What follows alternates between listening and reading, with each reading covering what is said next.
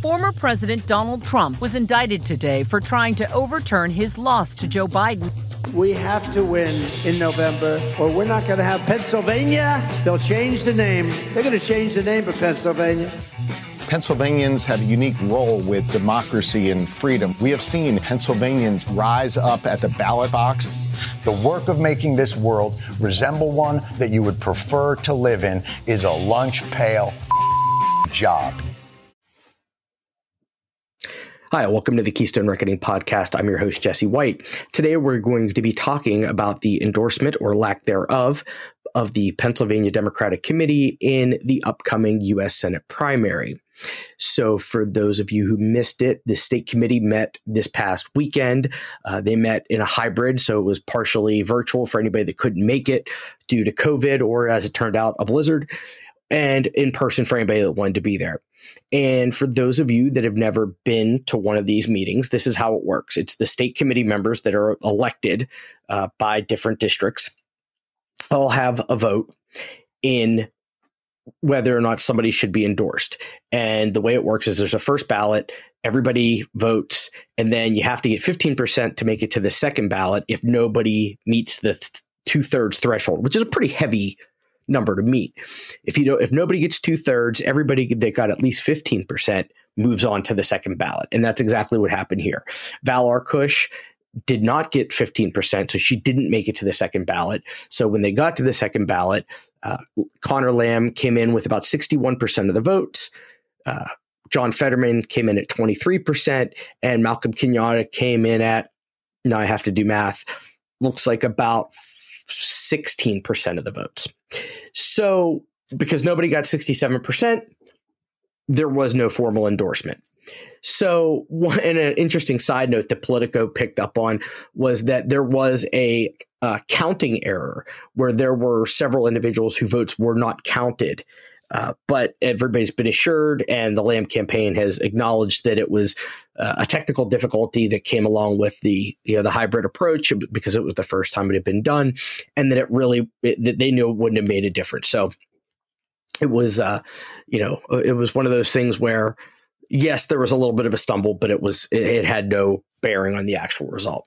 So, uh, and it's interesting that the way that the different candidates approached it, right?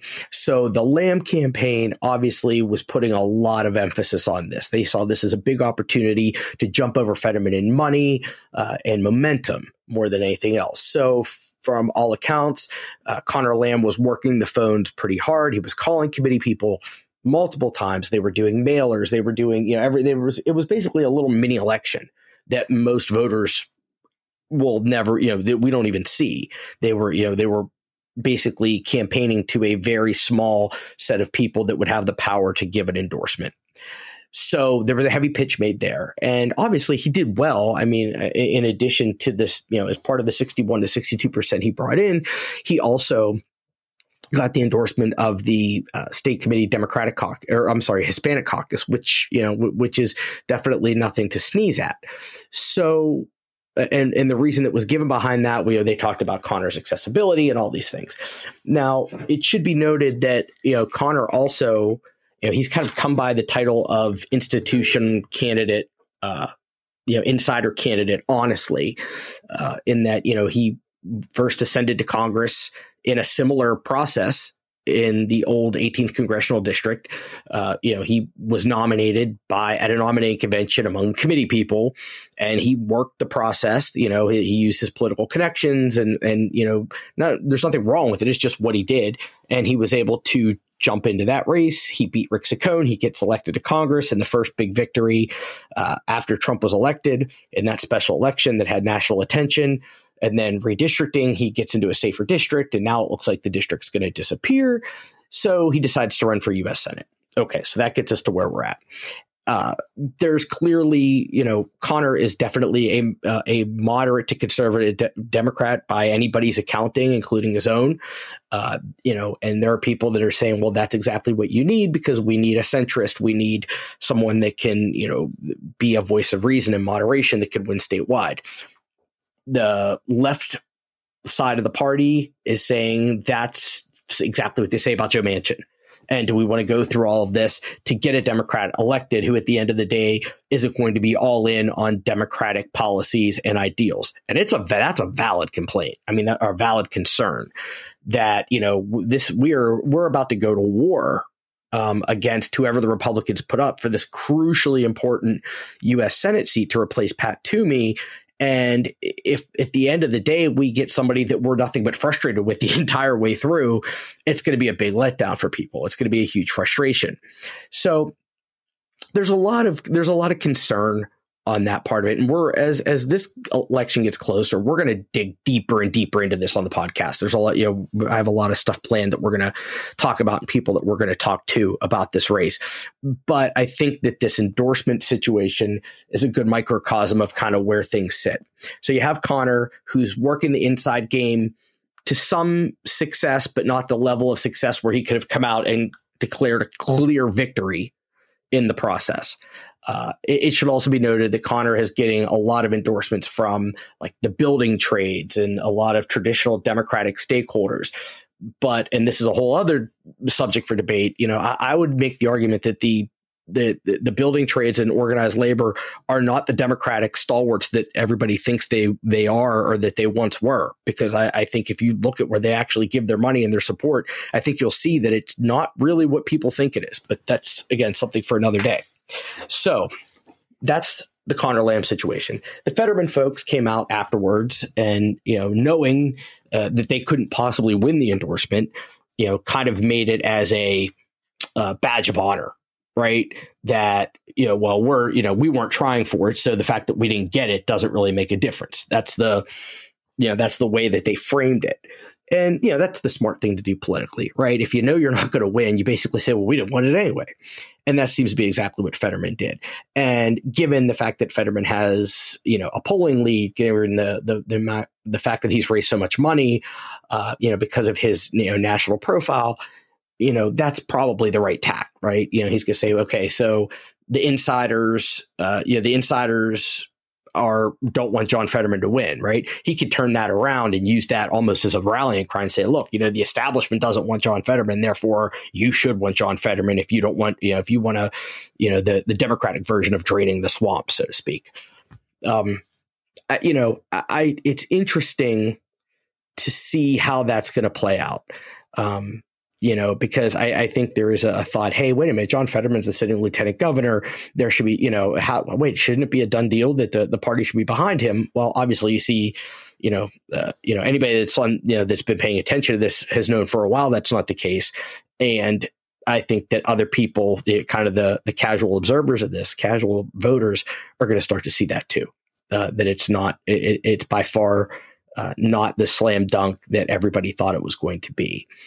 And, you know, and there are a lot of reasons for that also. Um, I, I, think that, and again, this is something we'll get into in a lot more detail. I, I think that uh, Republicans,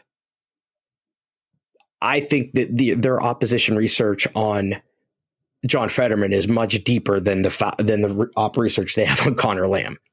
Um, and that's just the reality of it all. Um, I, I, think there's, you know, th- there, not that there's some dirt or skeletons or anything. I'm not talking about that. I'm just talking about good, you know, policy arguments, established positions, things of that nature uh, that they'll be able to haul out and and give, uh, you know, a better argument against Fetterman uh, than they would against Lamb.